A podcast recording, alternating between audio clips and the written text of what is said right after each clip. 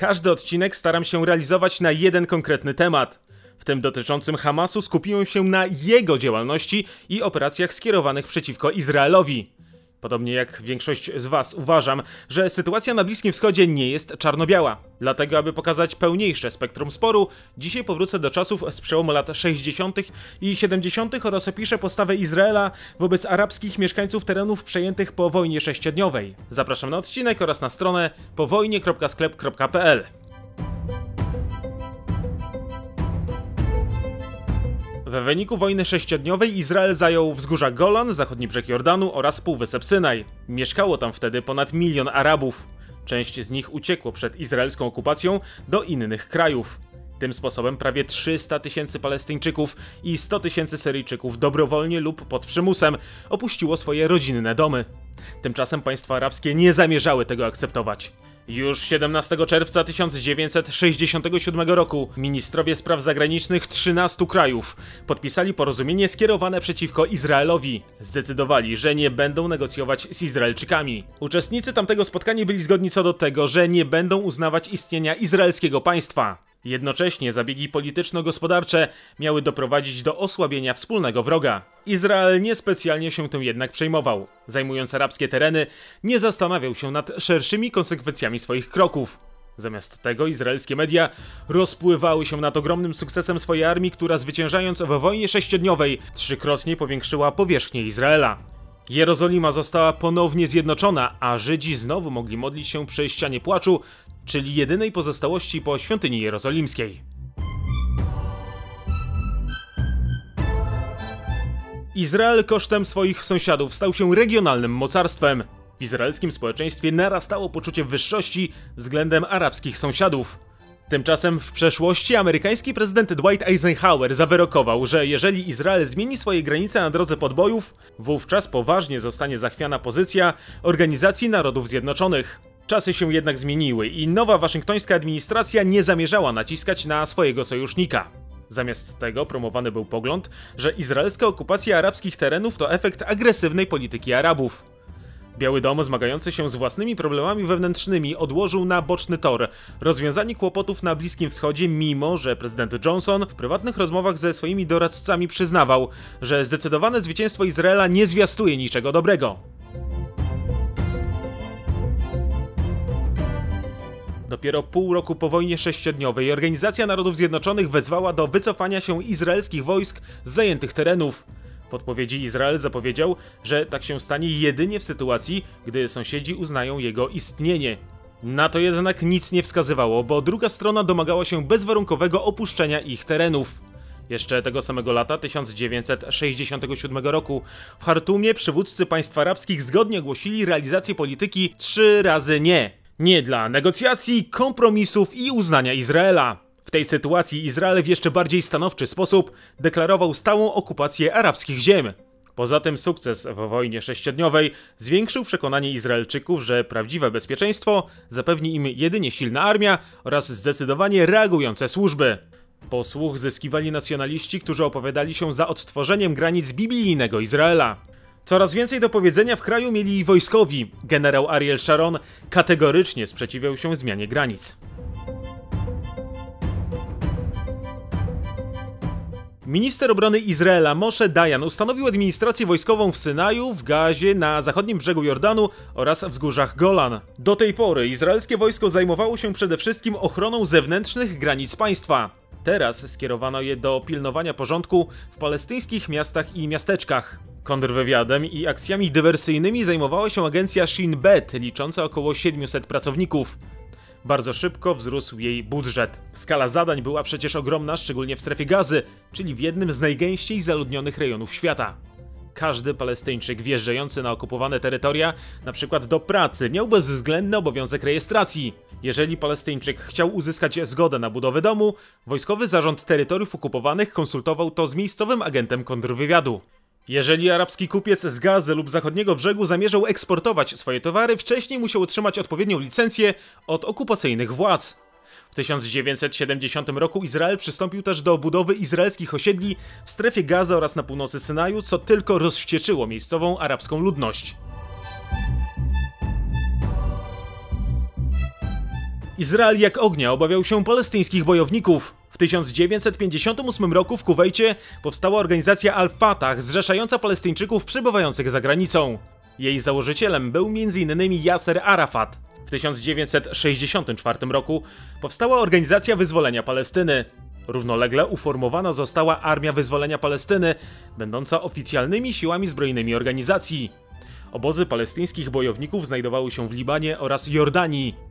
Wobec klęski państw arabskich w wojnie sześciodniowej Arafat wspólnie ze współpracownikami uznał, iż w takiej sytuacji kwatera główna ich organizacji powinna zostać przeniesiona z Damaszku na tereny okupowane. Wśród nich pojawiały się również hasła zorganizowania powstania przeciwko Izraelowi. Izraelczycy doskonale zdawali sobie sprawę z tych planów, dlatego ich priorytetem stała się fizyczna eliminacja liderów palestyńskiej organizacji, a w tym przede wszystkim Arafata, który w 1969 roku został przewodniczącym Organizacji Wyzwolenia Palestyny. W grudniu 1967 roku Palestyńczyk mieszkał w dwupiętrowym domu w Ramallah na zachodnim brzegu Jordanu. Zdawał sobie sprawę, że jest na celowniku izraelskich służb. Miał stale wyostrzone zmysły.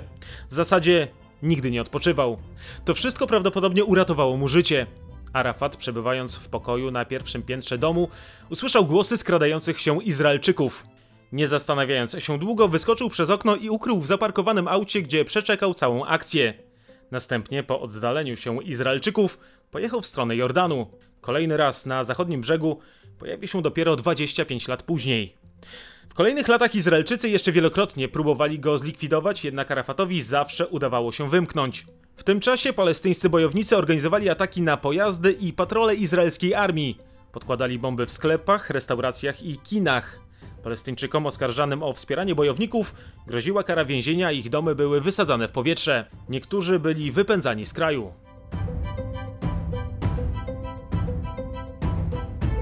W marcu 1968 roku porzucona na poboczu mina wybuchła obok autobusu przewożącego dzieci na pustyni Negev. Zginęła dwójka z nich. Izrael zdecydował się odpowiedzieć z pełną stanowczością. Na teren Jordanii wysłanych zostało ponad 100 izraelskich czołgów. Ich celem było zniszczyć główną kwaterę wojskową Organizacji Wyzwolenia Palestyny w Karamie. Jordańczycy wysłali na miejsce własne siły zbrojne. Na nieszczęście dla Izraelczyków ich czołgi po przejechaniu przez most na Jordanie ugrzęzły w błocie. Tym sposobem stały się prostym celem dla jordańskiej artylerii. Poza tym zaczęły na nie spadać również palestyńskie rakiety. Potężne ciosy otrzymała też izraelska piechota. Co najmniej 30 żołnierzy zginęło, a tyle samo izraelskich czołgów nie nadawało się do dalszego użytku. Izrael przegrał, choć zadał przeciwnikowi ogromne straty, m.in. zabijając około 200 Palestyńczyków i niszcząc bazę w Karamie.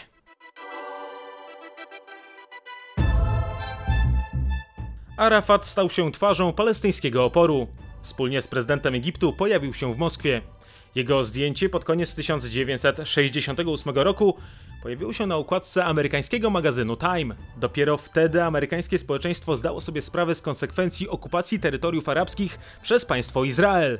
Jednocześnie zarówno politycy w Białym Domu, jak i media zaczęły postrzegać spór na Bliskim Wschodzie jako kolejny front wojny między Wschodem a Zachodem. Po jednej stronie było ZSRR wspierające Syrię oraz Egipt, po drugiej Izrael, będący pod opieką Stanów Zjednoczonych. Tymczasem nowy przywódca USA Richard Nixon zapowiedział zwiększenie wsparcia dla sojusznika. W grudniu 1968 roku dwóch Arabów wrzuciło na ateńskim lotnisku granaty do samolotu izraelskiej linii El Al, po czym otworzyło ogień do znajdujących się w środku ludzi. W ataku zginął pasażer. Ranne zostały dwie stewardessy. W odpowiedzi Izrael postanowił dokonać spektakularnego odwetu. Celem Izraelczyków stało się międzynarodowe lotnisko w Bejrucie. Co ważne, nie miało ono żadnego związku z organizacjami terrorystycznymi. 28 grudnia 1968 roku, tuż po godzinie 20 z bazy Rad Dawid, w kierunku bejruckiego lotniska wystartowały izraelskie śmigłowce bojowe. Aby pozostać w ukryciu, leciały nisko nad powierzchnią wody, mając wyłączone światła. Po godzinie dotarły na miejsce. Następnie izraelscy komandosi podłożyli bomby w 13 arabskich samolotach. Wcześniej pozbyli się z nich pasażerów. Wkrótce na miejscu pojawili się libańscy żołnierze. Nastąpiła wymiana ognia, w trakcie której Izraelczycy wysadzili w powietrze arabskie maszyny. Jeszcze tego samego dnia Amerykanie wyrazili oburzenie izraelską operacją. Tel Awiw pozostawał jednak przy swoim, przekonując, że atak miał uzmysłowić Arabom, że nie powinni wspierać Palestyńczyków z Al-Fatah, choć w przypadku tragedii, jaka rozegrała się w Atenach, nie było absolutnie żadnego dowodu na to, że to ta organizacja odpowiada za zamach. Aby utrzymać izraelską armię w stanie mobilizacji, Egipcjanie ostrzeliwali izraelskie pozycje nad kanałem sueskim. Zakończenie się wojny sześciodniowej bynajmniej nie zakończyło walk w tym rejonie świata. Stale dochodziło do kolejnych starć. Na początku 1969 roku izraelskie siły specjalne zaatakowały twierdzę Al Jazeera al-Hadra, niszcząc baterie przeciwlotnicze. Dwa miesiące później izraelskie czołgi ostrzelały egipskie fortyfikacje, zabijając wizytującego je sowieckiego generała.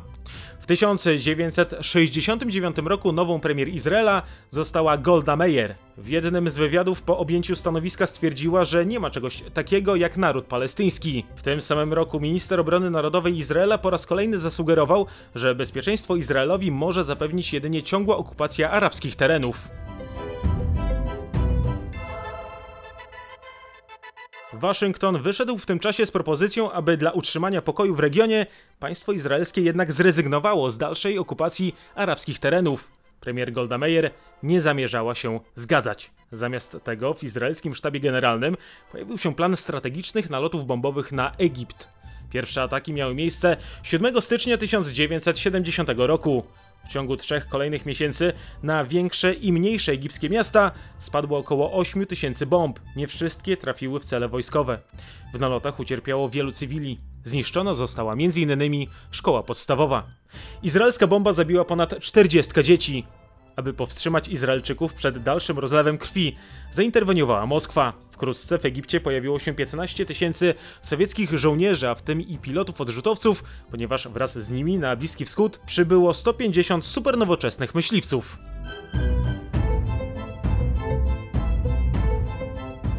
Wkrótce Izrael zaczął ponosić ogromne straty, niewspółmiernie większe od tych, jakie ponosili przeciwnicy. Sowieci utracili 5 migów. Równocześnie Arafat zaproponował rozmowy pokojowe. Izraelska premier nie była tym jednak zainteresowana. Nixon był niepocieszony postawą sojuszników, uważając, że powinni usiąść do stołu ze stroną arabską. Punktem odniesienia miała być rezolucja Organizacji Narodów Zjednoczonych, podjęta tuż po wojnie sześciodniowej. A jako, że Waszyngton stale na to naciskał, to Izrael w końcu przystał na to rozwiązanie w sierpniu 1970 roku. Rozmowy pokojowe na temat zwrotu arabskich terenów miały się rozpocząć lada dzień.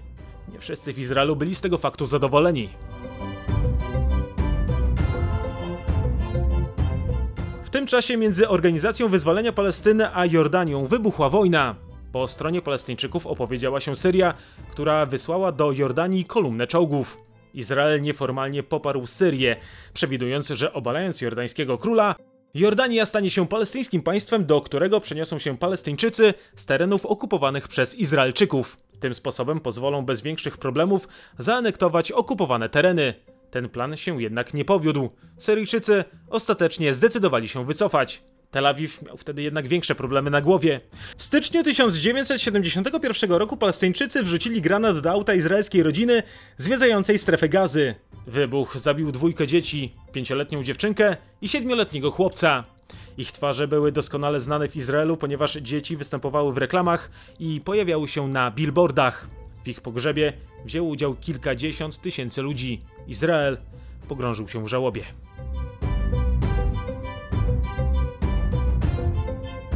Dwa tygodnie później Shinbet złapał zamachowców. Byli nimi 15-letni Mohamed Sulejman Al-Zaki oraz jego dwóch nieco starszych kolegów. Wszyscy uczyli się w jednej szkole, ale dla izraelskiej opinii publicznej i części polityków ich zatrzymanie nie kończyło tej sprawy. Ariel Sharon, który w 1969 roku stanął na czele południowego dowództwa sił obronnych Izraela, razem ze swoimi żołnierzami wkroczył do strefy gazy. Rozkazał spychaczom poszerzyć ścieżki w obozach dla uchodźców, aby umożliwić przejazd dla pojazdów bojowych. Buldożery, nie zważając na nic, niszczyły wszystko na swojej drodze, włącznie z prowizorycznymi chatami i pozbywając dachu nad głową wiele rodzin. Na miejscu pojawili się następnie izraelscy komandosi. Wkrótce, bez żadnego procesu, a nawet aresztu, zaczęli ginąć ludzie podejrzani o współpracę z terrorystami. Trwało to rok. Zginęło co najmniej 100 Palestyńczyków. ponad 700 trafiło do więzień. Sharon, nie zważając na żadne międzynarodowe konwencje oraz prawa człowieka, miesiącami terroryzował mieszkańców strefy gazy. Tymczasem między sobą rozmowy prowadziły również wielkie mocarstwa. Breżniew zaproponował Nixonowi porozumienie, zgodnie z którym sowieccy żołnierze w większości mieli opuścić Egipt, jeśli Izrael zgodzi się rozmawiać na temat zwrotu arabskich terenów. Choć Waszyngton był skłonny się na to zgodzić, to na nie wciąż pozostawał Tel Awiw. Napięcie na linii państwa arabskiej Izrael zamiast wygasać narastało. Szczególnie po wrześniu 1972 roku, gdy grupa palestyńskich bojowników porwało podczas letnich Igrzysk Olimpijskich w Monachium izraelskich sportowców. Tragiczne wydarzenia w zachodnich Niemczech obserwowało na ekranach telewizorów miliony ludzi na całym świecie. Po wielogodzinnych negocjacjach na monachijskim lotnisku zachodnio-niemieccy komandosi spróbowali odbić zakładników. Akcja zakończyła się kompletną porażką. Zginęło dziewięciu Izraelczyków, pięciu terrorystów, a także oficer niemieckiej policji. W odpowiedzi na te zdarzenia izraelski rząd stworzył tajną komórkę Mossadu, której celem stało się wyeliminowanie przywódców palestyńskiego Czarnego Września odpowiedzialnego za zamach. Łącznie w ramach odwetu za Monachium zginęło lub zostało poważnie rannych około 60 osób. Po tragedii w Niemczech premier Golda Meir wystąpiła w Knesecie zapowiadając bezwzględną walkę z osobami odpowiedzialnymi za zbrodnię dokonaną na izraelskich sportowcach. Następnie dwie eskadry izraelskich odrzutowców zbombardowały obozy Organizacji Wyzwolenia Palestyny w Libanie oraz Syrii. W tym czasie Syryjczycy wspólnie z Egipcjanami obmyślali już wspólne natarcie na cele wroga. Operacja wojskowa miała doprowadzić do odbicia zajętych przez Izraelczyków terytoriów. Atak zaplanowano na dzień pojednania, czyli najważniejsze w żydowskim kalendarzu święto Jom Kippur. Wybuch wojny był dla Izraelczyków kompletnym zaskoczeniem, choć znaki, że może się tak wydarzyć, były aż nadto czytelne. Tak wskazywały nie tylko doniesienia szpiegów, ale też izraelskie podsłuchy w rządowych gabinetach w Kairze. Jednak zarówno władze państwowe, jak i dowództwo wojskowe izraelskiej armii wykluczało taki scenariusz. Tel Awiw był zbyt przekonany o swojej przewadze militarnej nad przeciwnikami. Izraelczycy przeliczyli się. W pierwszych dniach wojny zginęły setki izraelskich żołnierzy. To jednak temat na osobny odcinek serii po wojnie. Dziękuję za uwagę, zachęcam do subskrybowania kanału i zakupu mojej książki na stronie powojnie.sklep.pl. Do usłyszenia.